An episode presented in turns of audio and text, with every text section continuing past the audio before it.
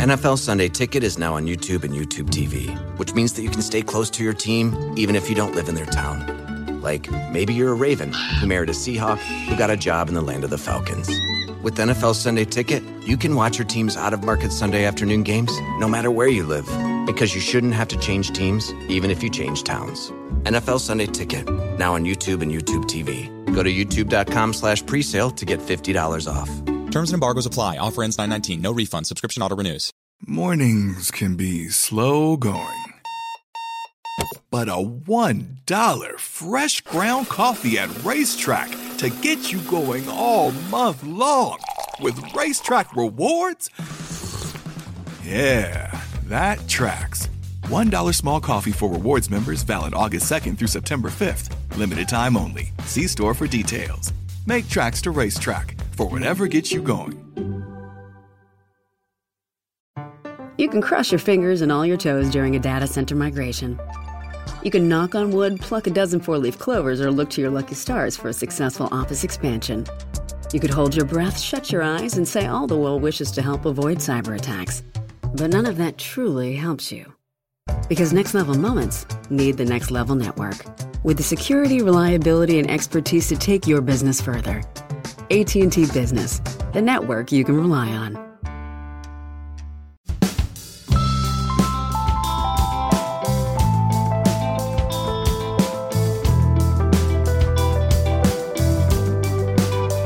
This week on Red Inker, we talk about two of the most famous athletes of the 1990s, Michael Jordan and Sachin Tendulkar. Legacies, eras, workloads, coaches, marketplaces, and so much more with Siddhartha Vaidyanathan, freelance writer and editor, and uh, soon to be published author as well. Sidvee lives in Seattle, which once had a basketball team, so he knows a little bit about the sport, and he's also a Bangalore boy, which is like Mumbai but has better beer. So we go really deep looking at these two incredible figures from the 1990s. So I've got you on to talk about Michael Jordan and Sachin Tendulkar because you've written a piece about them recently.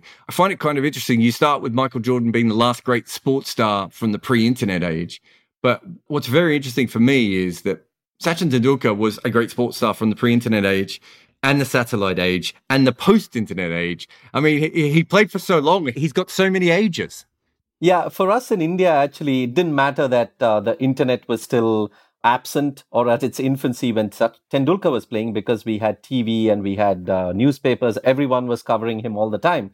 With Jordan, it made a big difference because uh, we were not seeing much of him until 1995. In fact, any of him. We only saw the Barcelona Olympics, as I said, in 92 when they, that was the, probably the first time a lot of us saw Michael Jordan play a live match. So apart from that, Indian newspapers then didn't really cover that much of NBA. You had like the odd small news piece here and there saying the Chicago Bulls win third NBA title, but you never really had detailed reports. You'd occasionally you'll have somebody picking up an agency interview uh, with Jordan in a sports magazine, and that was like a huge deal to just read that. But yeah, so that was the reason I brought in the pre-internet age for Jordan.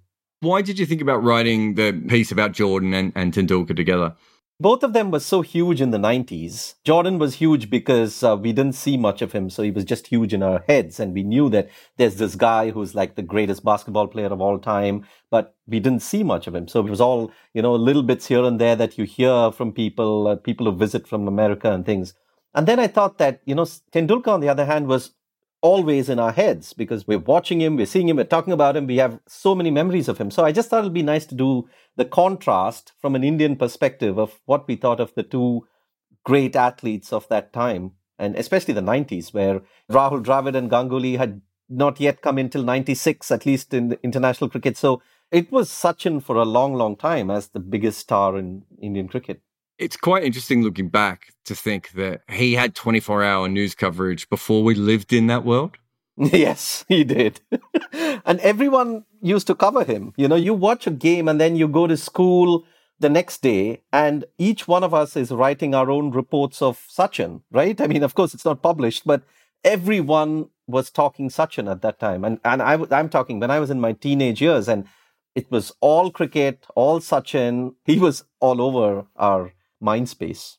You write about the fact that Michael Jordan sitting on on his chair with his tequila. I thought it was bourbon, but tequila beside him, according to you, looking at the iPad and reacting to all these people. It's an incredible scene because when you bring up Tendulkar at that moment, it's just like, where would he be sitting? What would his scene be? I'll tell you a really interesting story that's kind of a side note, but and this is a hell of a name drop, but I was in Lalit Modi's house at one stage. Wow. I was there and he had the most incredible liquor cabinet of any human being I've ever seen. And we started filming in front of it. And so I made reference to it and he said, Yes, but of course, those are all for my guests. And then when you did the thing of, you know, Jordan sitting there having a drink, looking at the iPad, I thought, you couldn't even get Tendulkar to have a drink beside him, could you, in that situation? No, There's no way never. to relax him. How would you even get him to relax? It's really odd. I mean, I met Tendulkar, in fact, in 2014. Tendulkar was in uh, New York along with Shane Warne to for this uh, T20 veteran series that they were marketing. and they were ah. talking about it like the future of cricket in America and things, just complete nonsense if you think of it. But, you know, they were there and before the uh, before the series, before those three games, I got a chance to meet him. And we were in this hotel room where he was, uh, you know, staying, and there was pretty much nothing in that room. I didn't even see a bag. I mean, it was probably somewhere inside, but in that space that we were in, it was just Tendulkar sitting on a sofa, me sitting opposite him, and that was it. Everything else was blank space. And that sort of tells you a lot about him. It's like him and the rest is just space for him to move around, walk around. And I've heard also a lot of stories about how even when he was playing, his hotel room was like the cleanest room among all the players. Very, very spick and span, everything in its place. There used to be this little shrine that he used to have in his room, like, you know, photos of a few gods and things where he used to pray. And then his kit bag always packed, nothing on the floor, nothing like the bed made. And I think uh, that's the contrast with him and uh, Jordan. I mean, Jordan probably had a clean room as well, but he had this $1,800 bottle of tequila right next to him on that seat. well, I mean, it would have been clean except for all the cigar ash everywhere, I oh, suppose, yeah. which is also something else you wouldn't see Tendulkar involved in. You basically hint, I don't think you quite come out and say it, but you basically hint that The Last Dance wouldn't work on Tendulkar. No, I don't think so. It would be so, so different. I mean, I, I can't see, like uh, that particular scene that we, you just spoke about, you know, he takes this iPad, he's looking at an interview that Gary Payton is talking about. And here, it's almost like here's this supernatural being. He's looking at like a human being, but here's this God. And he's like, ha ha ha ha ha. He's like, what are these mortals talking about? Like, nobody gave me trouble. I had no problem with him, kind of thing. And I just felt that in that particular scene, Jordan was both villain and hero at the same time. I mean, he's a guy who's actually laughing at a fellow player, which Tendulkar obviously has never done in his whole life. But at the same time, he's also saying that, hey, whatever he did, I just won. And, uh, you know, that was a real interesting moment for me, which Tendulkar would never, never be, in a million years, would never find himself in. As we record, Boria, one of our um, colleagues in the press box. if you want to be as charitable. I mean, it's very rare you even see him in a press box, to be honest. Weirdly, he seems to talk a lot about cricket, but never be at many games when I'm around. But he wrote Tendulkar's book, which is not a good read. I don't think I'm being controversial there. ESPN did one of their 30 for 30s on him, which again did not land. So you've had someone with access to the man not be able to make a good book about him. You've had ESPN and their ESPNness not be able to make a good project on him. He's not an easy person to be cinematic and romantic about. And yet, my God, do people line up to say lovely prose about him? And then it just sort of disappears. It's like once you've said the thing about him representing all of India and being in our hearts and minds and everything, there's nothing almost left to say at times. Like I'm trying to work out, is there a way to make a great book or a great movie on him that someone just hasn't worked out yet? Or is it impossible because of who he is? Well, I'm sure there's a way. I mean, he's infiltrated people's minds to such a degree that there has to be a way in which this, if not for the man himself, the phenomenon, there has to be a way to bring out what he meant. I mean, and mm. the cliches about all the the economy and the, you know, all the meta narratives are all fine. They're all coincidences. But what was it about him that made people so insanely mad about just watching him and being around him and talking about him and everything? I, and I'm sure it's possible. Uh, the problem is that um, it's unlikely to come from him. I don't see any way in which a fascinating account of his career will come from him. It has to come from everyone else around him. And I think it's possible if somebody actually takes the pain to speak to the thousand or 1500 people around him and bring out what they saw and what they felt in, in a proper journalistic way. I think it's possible. I think people, somebody's just not uh, been at the right place at the right time and had the resources to do it yet. I wonder how much of it is cricket as well. Like, I remember, I think it was Mihir Bose was at like a, an event once, some sort of book award event, and he was just like, uh, you know, the best book written this year is Andre Agassi. Why don't we write books like that about our sport? And he wasn't talking about cricket. He was actually talking about the UK press, but it kind of fits cricket as a general rule. Outside of perhaps The Edge, which has just happened, we don't have many projects where we get real insight. And it's not like cricketers are idiots. It's not like they don't go through amazing things. You know, as a commentator, you spend a lot more of your time with ex players and they tell you these incredible stories. And I don't mean incredible stories as in, and then he said, and I threw your wife another biscuit. I mean, like, player told me a story about having to go out on the field, having just received a phone call about his wife having a miscarriage. Another player telling me about how he was in the hotel bar at 4 a.m. when his grandfather had died and he had to bowl the next. You know, those sorts of things they tell you. There's incredible stories out there. And then we don't seem to bring it out. So I don't think it's just a Tendulkar thing. It feels like sometimes it's a cricket wide thing. We don't get to those stories every day, which is probably why when Ed Cowan or Simon Hughes or even Akash Chopra, when those books come out, people go a bit googly eyed for them. And I'm not saying they're not very good books, but they're not on the level of Andre Agassi's book if you're comparing them. But we have we don't seem to get there. Uh, that something within cricket? Do you think or? It could be. I think, uh, yeah, you're right. I mean, some of the best books of, on cricket have come from players who have not necessarily become great players, the strugglers who have understood their limitations and who've, who've actually gone through quite an intense process of uh, self evaluation. Mm. Through it. I mean, Akash Chopra is an interesting case. Once after he was dropped from the team, he tried so hard to get back that he got himself into a close to a depression because that mm. he was just not enjoying himself at all. He was just obsessed with getting back to the Indian team. And so he went through those two years of real churn. And then he came out of it and he said, bugger it. I don't care. And I'm just going to enjoy myself. And then he had the best first class season he's ever had. And he came very close to being in the Indian team then. And then he wrote this mm. book, which was a diary of that season. And even in the book, he said, bugger it. Because, I mean, we spoke about Jordan being the last great sportsman in the pre internet age. This book is probably the last honest book in the age of the BCCI because this came out in around 2008. That's mm. pretty much when the IPL came out, right? The IPL started and then the BCCI just went uh, into this uh, behemoth of an organization. But in, if you read that book, it's like has almost every second page is a criticism of the BCCI and the board and the first class mm. structure. And he's leveling serious criticisms against his own employer, which will never happen now. No, you're right. I hadn't even thought about that so yeah, I think you know for someone like Agassi, I think is even an exception in tennis. I don't really think this is a tennis thing because you know I've read uh, some tennis biographies which are quite bland in themselves. So I think Agassi is a very very free case of an mm. of a really great player coming out and being so brutally honest about his own career. Yeah, but you are the expert on books because you've just written a novel called "What's Wrong with You, Karthik." See what I did there? Did you see the seamless segue that we had? That was as smooth as it gets. but I couldn't help but notice that on the book cover, there's quote by Rahul Dravid, but nothing by Tendulkar.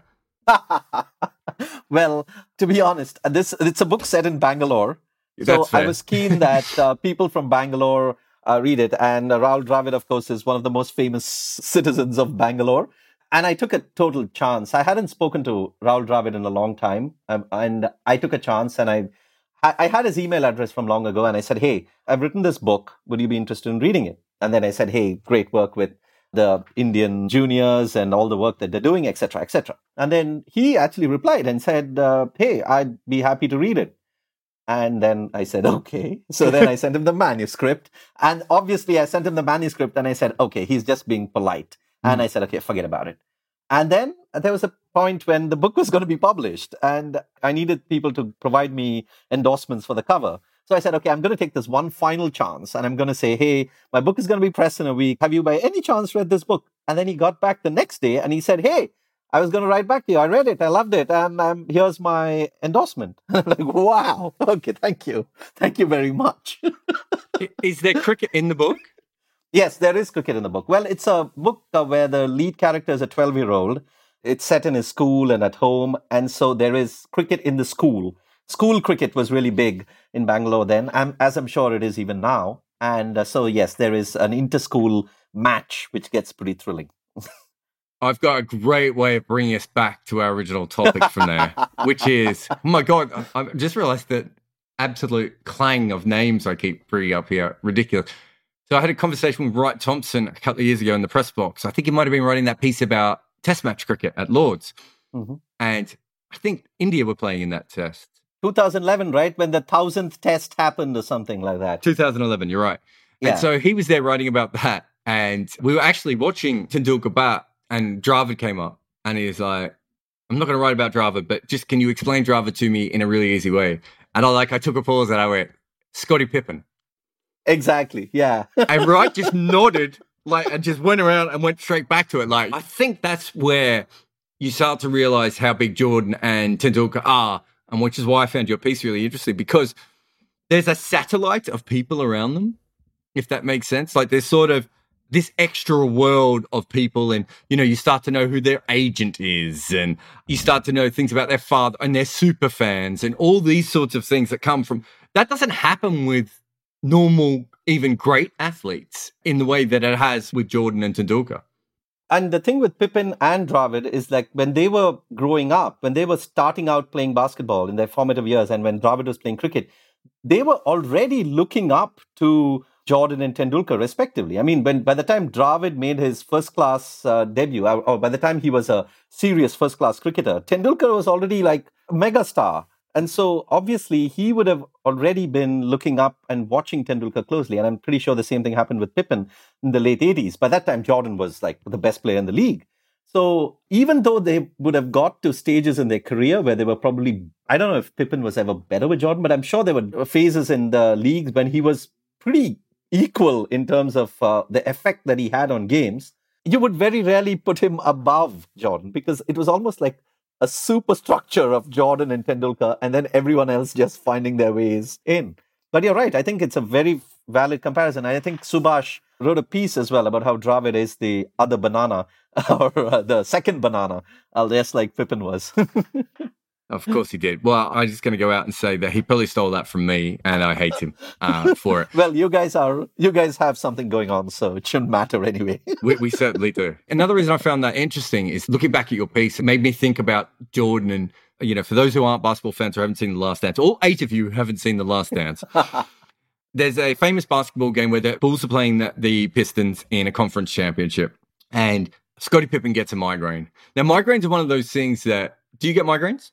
I've got migraines. Yeah, sometimes. Okay. Yeah. So someone who doesn't get migraine, I always think back injuries and migraines are the two things that are sort of the hardest to explain to someone else because until you've had them, I've never had migraines, so I don't get it, but I have had really bad back problems. And sometimes it's like a doctor can look at you and not tell you what's wrong with you, but you can't move your body. And that's basically how Scottie Pippen is explaining the migraine. He's saying he can't see. And of course, you cut to Jordan, and Jordan is laughing at him essentially and going, Yeah, migraine game.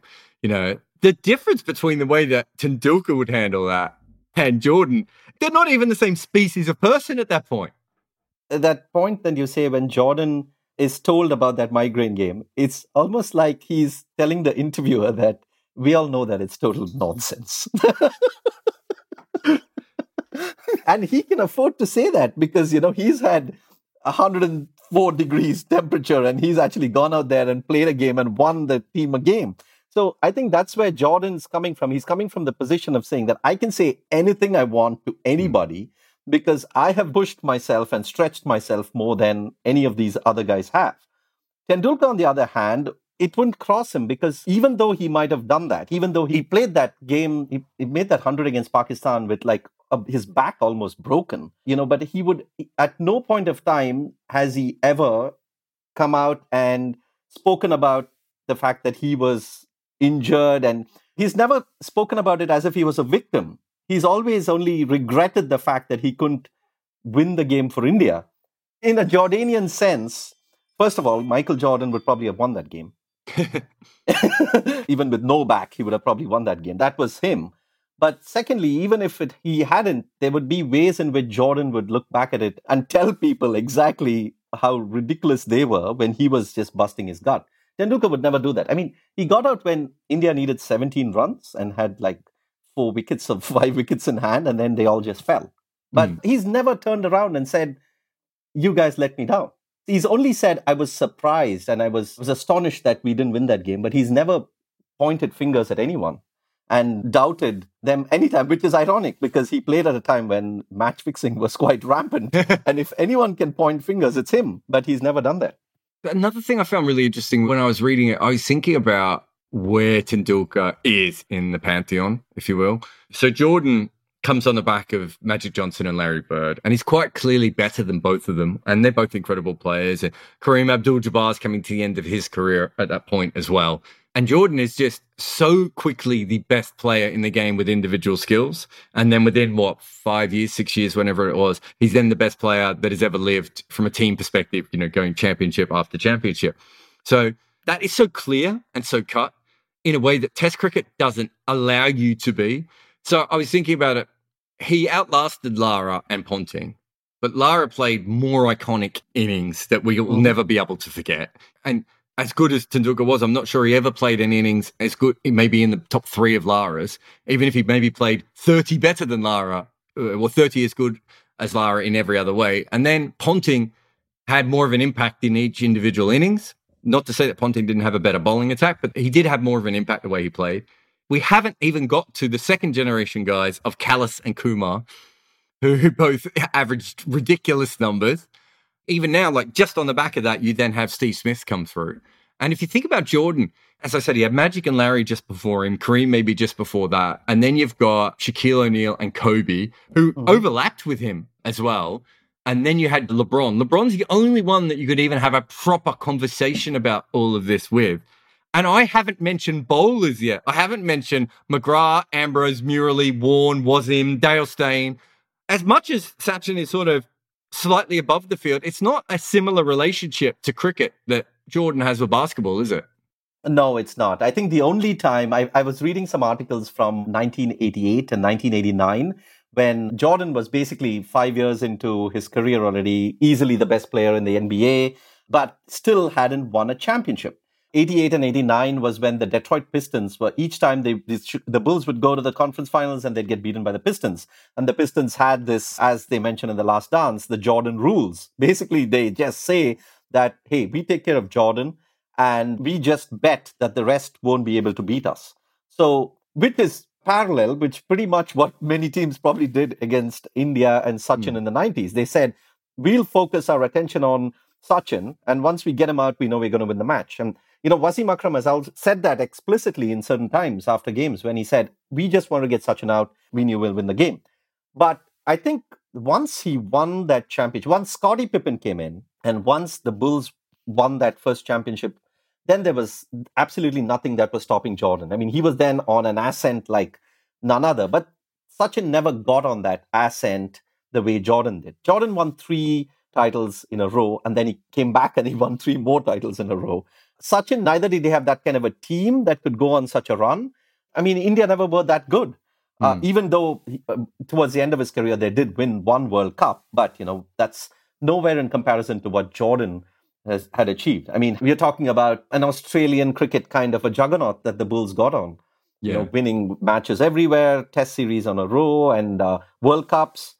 Sachin just didn't have that team to do it. You can compare and say that he wasn't probably chasing. There's still people who say that in the 2003 World Cup final, when India were chasing 360, he shouldn't have got out for a cheap score. I'm like, chasing 360 in 2003.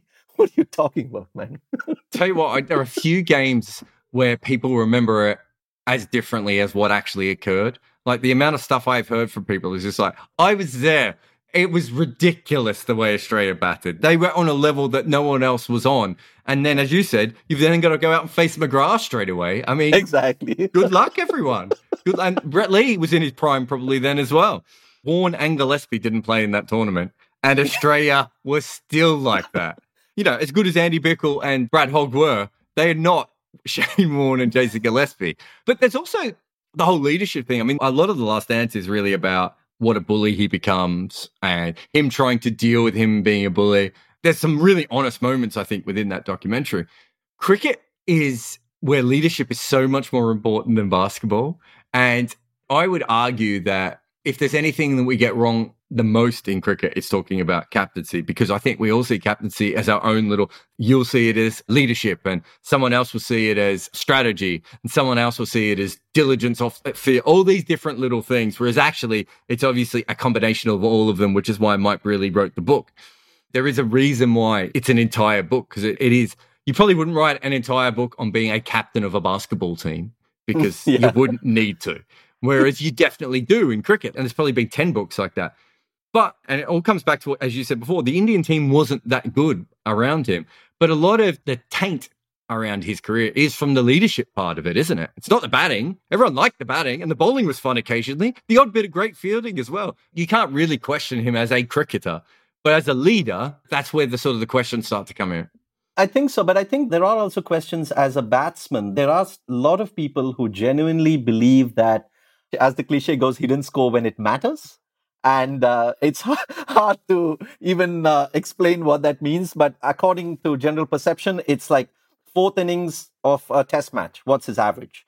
World Cup knockout games. What's his average? They pick these moments towards the end of a tournament or towards the end of a test match or towards the end of a series and say that, hey, he hasn't done this, this, and this. So there is that. But yes, leadership, absolutely. I mean, uh, I don't think there's even a question there. Everyone agrees that he was nowhere as good a captain as India needed at that point of time. And he himself has said that it probably was really wrong timing because he was there when he was by far and away the best batsman in the team. And it would have been very difficult for him to understand what somebody like first class cricketer who's in his third game, really, really fighting for his place, you know, under so much pressure, it would have been really hard for him to even understand and come to terms with what that was. So I think people around him have spoken about how being so good had a negative impact on his captaincy. I remember years ago, and I can't remember which book it's in, but it's in one of the books about Michael Jordan. It might be the Sam Smith one, but one of the ones I read a lot as a teenager was there's a story about Phil Jackson going to Michael Jordan, and Michael Jordan keeps passing the ball to Bill Russell, and it just keeps bouncing off Bill Russell. Bill Russell was a really good player when he was young. By the time he got to the Bulls, he was just kind of tall he kind of lost all of his flexibility. and Jordan was already angry at Bill Russell for a bunch of different reasons. He was traded for his friend, and once the triangle offense came, he didn't want to give the ball to Bill Russell, all these things. But Jordan's throwing the ball and it's just bouncing off Bill Russell. And Phil Jackson just goes to him and goes, You're throwing the pass like he's you. he's yeah. not going to be able to catch that. If you're throwing that to yourself, you'd be able to catch that. And you see that with great players who become really ordinary coaches they really struggle to connect with the up and coming players and not just the up and coming, but you and I know this. Most players are flawed in many, many, many different ways. I always go back to Paul Collingwood as a perfect example of a guy who had about three shots at test level. Now, Paul Collingwood at first class level and at club level was an absolute stud. Once he got to test level, he could basically shovel the ball to the leg side, right? and that's not having a go at him, but he didn't have the ability to play all those other shots. Mm-hmm that's what most players are like to a certain point. I think that it would be very hard if you are Tendulkar or Jordan to be able to factor that in unless you have someone like Phil Jackson around, which you would argue that Indian cricket never quite had that kind of figure. No, no, never. And also the 90s, even the whole of the 2000s. I mean, coaching was far different from what it is now. I think over the last 10 years is when people have actually understood what coaching entails and all the data and everything that's coming in, stuff that you work with. But before that, I think a lot of it was man management. It was, uh, you know, setting up nets and making sure the captain doesn't have to worry about practice, making sure that uh, players uh, get individual attention in terms of what kind of practice they need and those things. It's clear when you see the last dance that even by the 90s, the coaching in the NBA had already reached quite a serious, sophisticated level people were talking the tactics and the strategies that they're talking is actually like really granular level compared to what you have in i mean that's probably what cricket is talking about in the last 6 or 7 years now once all the numbers and the data has come in. So and the other thing that i wanted to say is yeah i mean about the previous point about how there was one former india player who had a very short career but who actually and who had a great first class career and who told me an anecdote about how he was in the middle once and he batted probably like 35 balls for like eight or nine runs and then he got out. And uh, he came back and then, you know, later in the day, Tendulkar, who was the captain then, and who said, uh, You didn't put all the loose balls away. You got too many loose balls and you didn't put them away. And he's like, What he thinks is a loose ball, it's probably not a loose ball for me. And here I am, I'm fighting for my place, and my mental state is like totally different from his. But there's no way in which he was going to connect to that because Sachin never had to worry about his place in the team. He was never under doubt, right? And I think that's the big, big factor and, and you're right, a, a, coach might have really, really helped. Like a coach that you have now in modern times, had India had it then, that would have really helped. But back then, it was so rudimentary. VVS Laxman writes in his autobiography about when he made his debut, which was 1996. In the nets, you clearly had seniors and juniors. The seniors would bat first, and the juniors just had to wait around or they had to bowl. And then towards the second half of the nets, the juniors would take over, and the seniors would just be gone by then and it'd just be juniors, just and maybe some uh, boys at the nets, the net bowlers coming in and bowling to them and things like that. And you know, that's '96 we're talking about, and by which time you would think that coaching would have moved on and uh, players would be training better. Well, Bob Simpson's essentially the first international coach, isn't he? And he's yeah. what late eighties, I think. And I think it might be in Athers's book, or maybe Athers told the story recently about the fact that he would go on tour and like the management would go and play golf and it would be the captain's job to set up the net. So it is completely different. I mean, the interesting thing, I suppose, about Sachin that we maybe haven't talked about that much is you could make an argument about Lara and Ponting, as I did before, and can talk about some of the other guys he played with.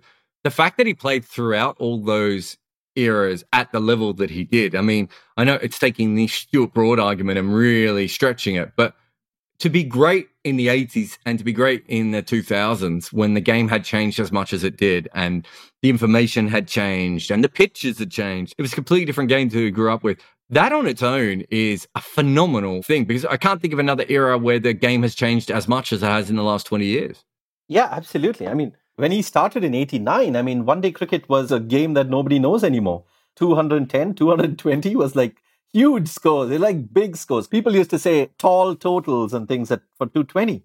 What's 220 now? Rohit Sharma scoring 264 by off his own bat. But but yeah, you're, you're right. I mean, he played at a time when um, you know people like Javed Miandad and Viv Richards and guys were still playing, and he was able to. I wouldn't say he was at their level, but he was able to match the quality at that time and he continued to match it for 23, 24 years. And uh, even when Rohit Sharma was playing and Virat Kohli was playing, he was still really good. So it just shows. And, and if you see like year to year, I'm pretty sure somebody has made this comparison. It's probably uh, Cricketing View because he's the one who's made the, written the most about these things. But if you see year to year through careers, Tendulkar's baseline excellence is just phenomenal. There's very, very, very few years in which he's dipped.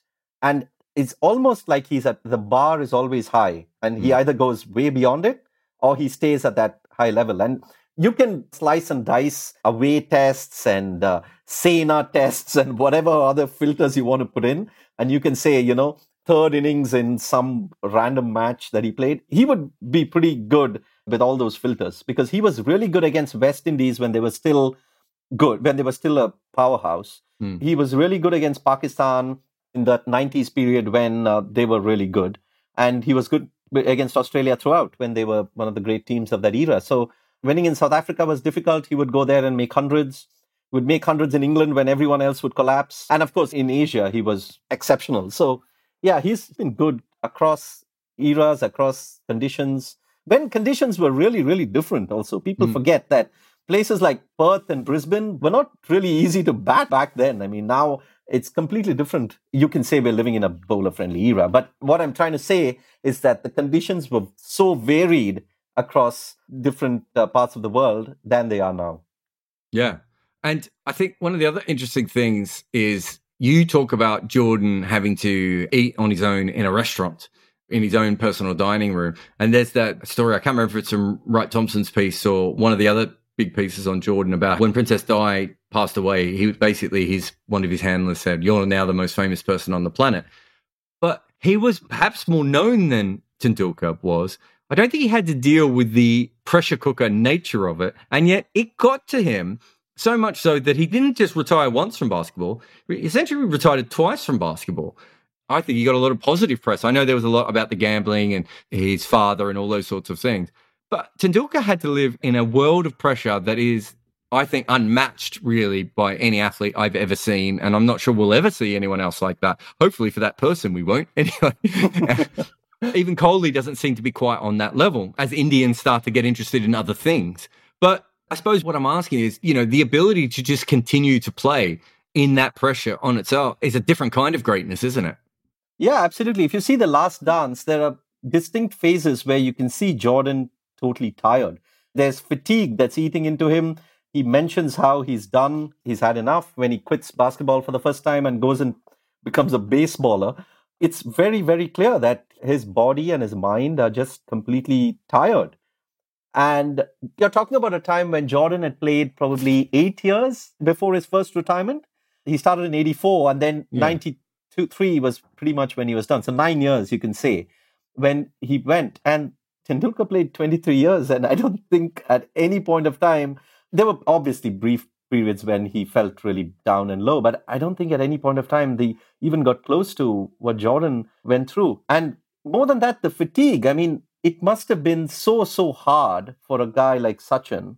Imagine, here's a guy who, even back in the 90s, had to drive his car at 4 a.m. in the morning because that's mm. the hmm. only time he could get out of his house and be by himself. If he had to go to a temple and pray, it had to be like 5 a.m. in the morning. Everything that he did had to be in that tiny bubble.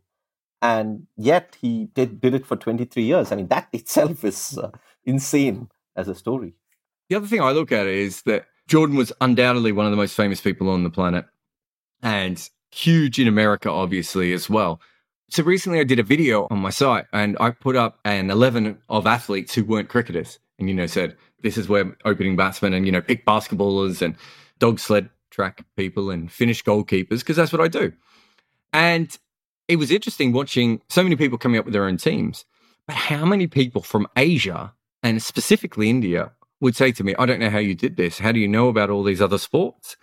There was one show in town for so much of that time, wasn't there? Oh, yeah, absolutely. And there was one show in town. And more than anything, the 90s was still a time when most of India had pretty much limited sources of information. So when I was growing up in India, you would have like one newspaper come home. You would have like two or three channels at the most, and all state run channels. This is before satellite TV came in.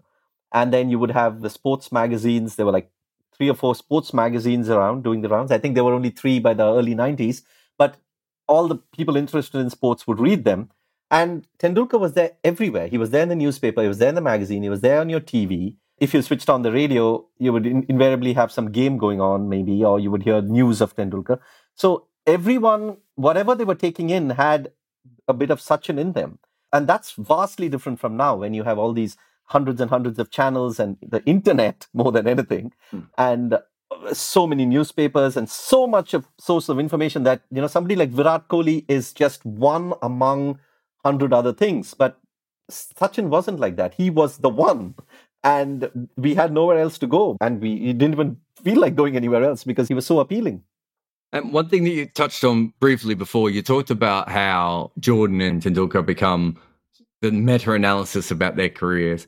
Actually, their careers are because of what is already happening in the country and the society and the sports that they're playing, isn't it? But we tend to almost look at it the other way around. It's like Jordan didn't invent the 80s capitalism in America and Jordan had nothing to do with the Gulf Wars, uh, very the little. fall of the Soviet Union. a little bit with the Soviets, perhaps, but certainly not the Gulf War. And you know, same with India. Like you know, this, this proof of our own excellence. I mean, you already had Kapil Dev and Sunil Gavaskar. Like it's it's such a weird concept. Anyway, everyone has to be fit in, and certainly with both those athletes, we've done that, haven't we? Absolutely. I think there a lot of retrospective analysis as well, and it, it also sounds cool. It sounds very intellectual though I think it's just coincidence. Okay, so Tendulkar started his career in 89. India opened up their economy in 91.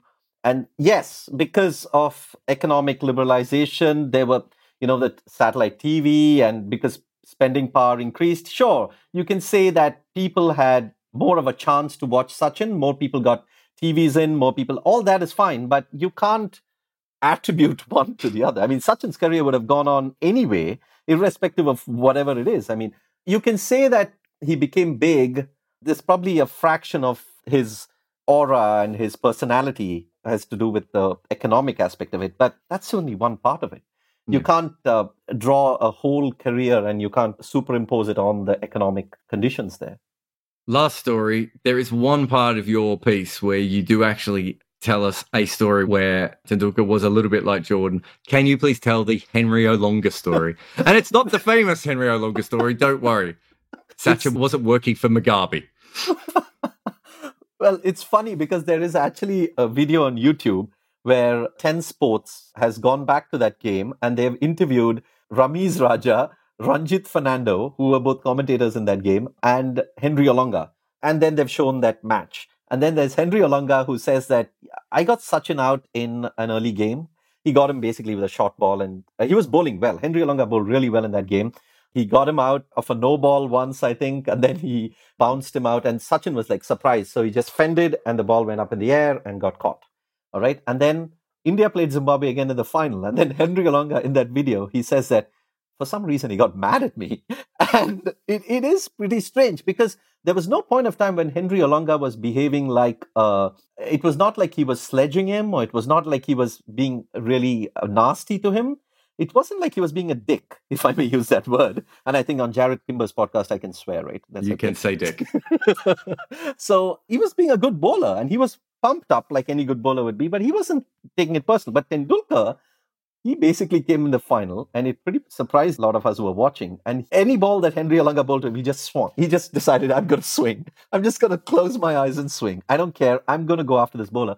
And I think what happened was that the commentators, Tony Greig, if I'm not mistaken, Ranjit Fernando, Ramiz Raja, and the commentators there made that into a fact that Tendulkar was getting back at Olonga. And I think a lot of it was the commentary, but they were trying to build the story of revenge and saying that, you know, he got him out then, so he's going to go after it. I don't think Tendulkar really meant it that way. I think what he wanted to do was he decided, whatever Olonga bowls at me, I'm going to go.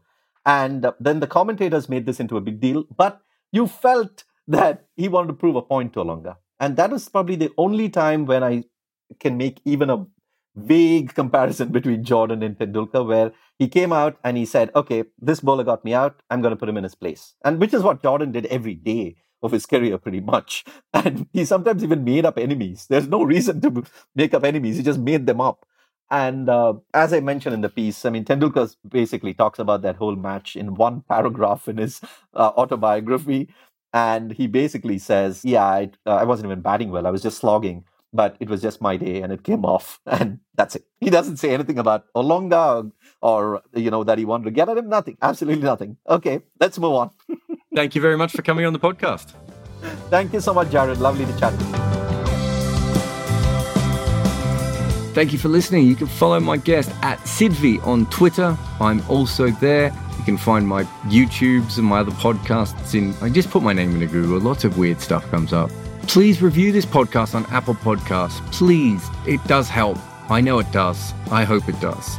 This podcast is made possible by the people who support us at Patreon. So thank you to everyone who does. Everyone who doesn't, go over there. Life savings. Just put them into Patreon. You know I'm going to use them better than you. Red Inker is made by me, Jarrod Kimber. Nick McCorriston, oh, oh, isn't he a saucy fellow? He looks after your ears, and our theme tune is called The Prisoner by the Red Cricket.